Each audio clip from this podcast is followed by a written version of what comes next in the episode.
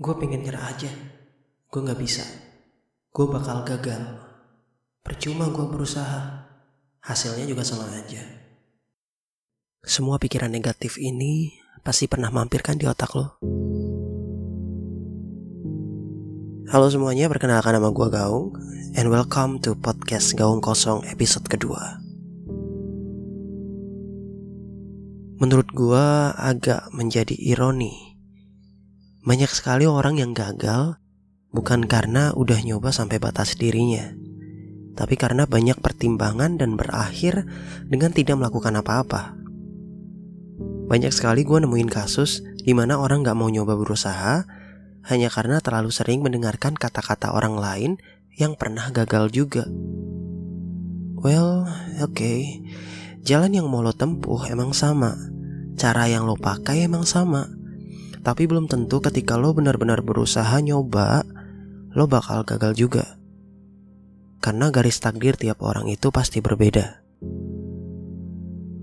Jangan pernah digagalkan oleh pikiran negatif lo sebelum lo benar-benar udah nyoba sendiri. Gagal itu menurut gue adalah proses pembelajaran. Proses di mana lo harus bisa koreksi diri lo, kesalahan yang lo perbuat, achievement yang udah lo dapet, segalanya harus diapresiasi dan dievaluasi. Karena hal yang gue percaya adalah tidak ada orang yang tidak pernah gagal. Dan kalau lo baca banyak cerita orang-orang berhasil, lo pasti menemukan titik di mana mereka hampir nyerah. Tapi yang membedakan orang-orang ini adalah mereka nyatanya nggak pernah nyerah. Mereka bangkit, mereka berusaha lagi, bahkan mulai dari nol ketika diperlukan, sampai akhirnya mereka berhasil capai apa yang mereka inginkan. Everything you can imagine is real apa pun yang bisa kamu bayangkan adalah nyata.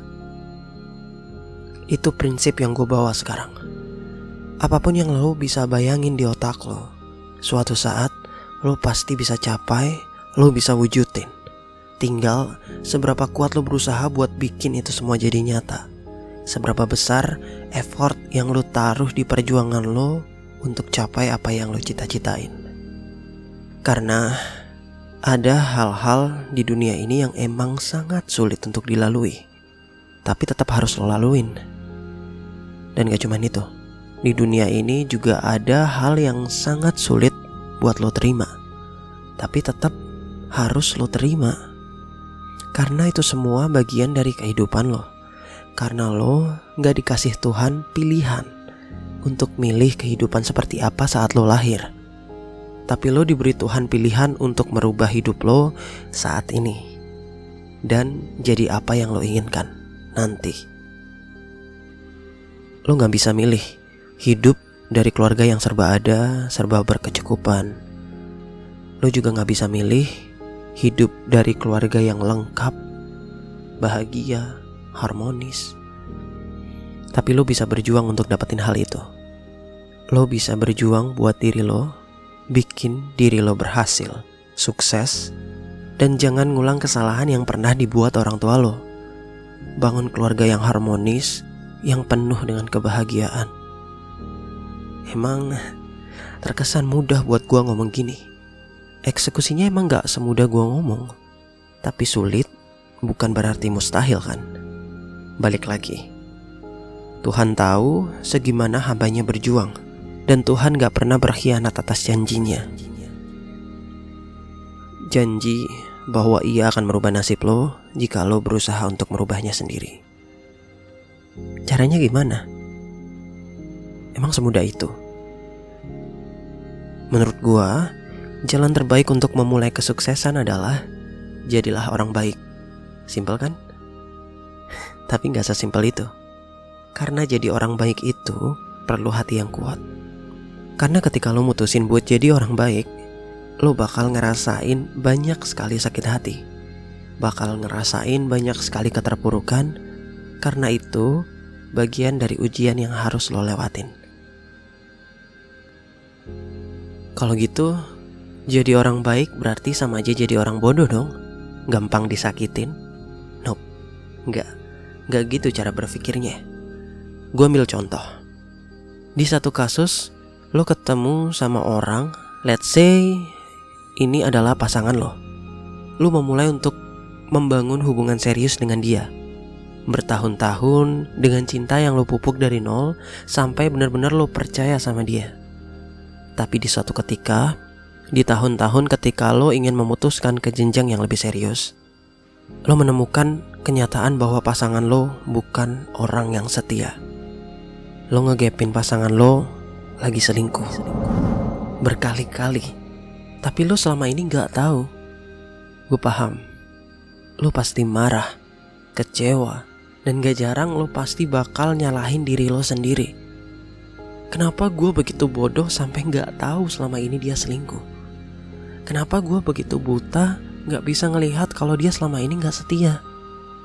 Dan karena hal ini, hati lo hancur, sakit hati. Dan gue yakin lo gak akan bisa lagi percaya sama orang lain kayak lo percaya sama pasangan lo dulu. Tapi apakah lantas lo menjadi seorang bajingan setelah kejadian itu? Belum tentu. Lo yang bisa milih buat tetap jadi orang baik atau jadi bajingan dan balas dendam atas perlakuan pasangan lo dulu ke orang lain. Kalau lo milih buat jadi bajingan, emang semudah itu kok. Lo gak perlu ngerasa sakit hati karena nyakitin hati orang lain gak akan nyakitin hati lo sendiri. Lo cenderung merasa puas karena berhasil balesin dendam lo dulu meskipun lo balas ke orang lain yang sebenarnya gak layak untuk dapetin hal itu. Tapi yang menjadi masalah adalah ketika lo memutuskan untuk tetap jadi orang baik. Lo gak akan bisa ngembaliin diri lo dulu sebelum lo pernah kenal sakit hati. Lo harus bisa terima luka yang ada di hati lo. Sedalam apa pun luka itu, sekarang luka itu bagian dari diri lo. Dan rasa sakit itu bakal terus ada. Semakin berusaha lo lupain, semakin lo gak bisa lupa. Karena menurut gue, lo bisa lupa ya ketika lo amnesia titik gak ada jalan lain. Untuk bisa kembali memulai lagi lo emang butuh waktu. Butuh waktu buat sendiri butuh waktu buat berkontemplasi butuh ruang buat menerima bahwa lo pernah menjadi orang bodoh tapi step selanjutnya lo harus bisa terima itu semua just take your time and let go. Yang terpenting, lo harus tetap jalan maju. Meskipun langkah lo gontai, langkah lo pincang. Tapi intinya jangan pernah berhenti dan jalan di tempat. Dan ketika lo udah mulai menerima luka yang lo dapet dan lo coba membuka hati lo lagi untuk orang lain, gue yakin lo bisa naruh kepercayaan yang lo punya dengan lebih bijak. Bukan berarti lo jadi orang yang selalu gampang curiga. Tapi lo bakal lebih pandai memilih tempat untuk mempercayakan kebahagiaan yang lo punya. Karena lo tahu gimana rasanya sakit, gimana rasanya hancur, bukan pilihan yang bijak untuk menggantungkan kebahagiaan lo di satu dahan. Karena ketika lo ngelakuin itu dan dahan itu patah, kebahagiaan yang lo punya bakal jatuh dan hancur. Ya intinya jangan pernah bergantung pada orang lain untuk bahagia. Lo harus bahagia karena diri lo sendiri. Dan ketika lo bisa memanage itu semua, gue yakin sebanyak apa pun lo gagal, lo gak akan pernah bisa dibuat kalah. Lo bakal berusaha lagi, evaluasi diri lo, sampai suatu saat lo bakal berhasil capai tujuan yang lo mau. Karena everything you can imagine is real.